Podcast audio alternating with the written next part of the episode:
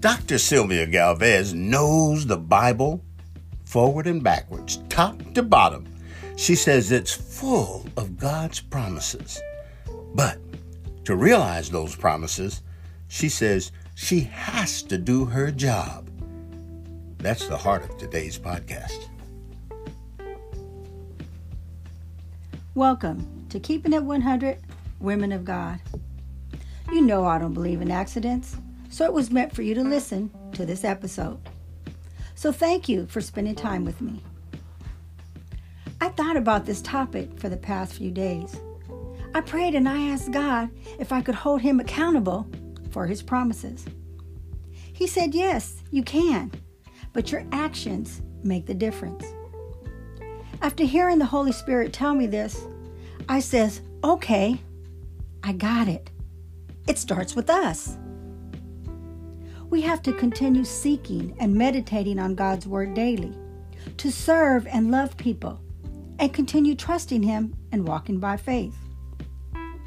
Then God will keep His promise to care for all our needs, wants, and desires, including protecting our descendants.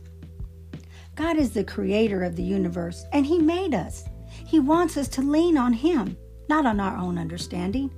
Proverbs chapter 3, verse 5 through 6.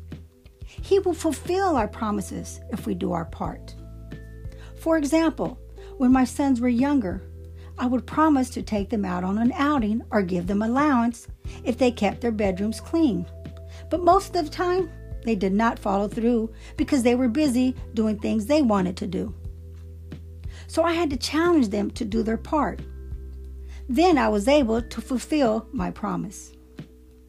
When God appeared to Abraham when he was 75, the Lord promised to make him a great nation and give him many descendants if he left his hometown and traveled to the land that he will show him.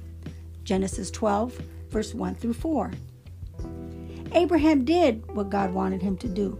He waited patiently, but more importantly, he wanted God to bless him with a child. God promised Abraham and Sarah that they would have a baby boy. And they did 25 years later. Abraham did his part in the story and walked by faith, and God honored his request. To see God's promise for us, my sisters and brothers, we must take responsibility for our actions. We can't expect God to uphold his promises for us if we don't do our part.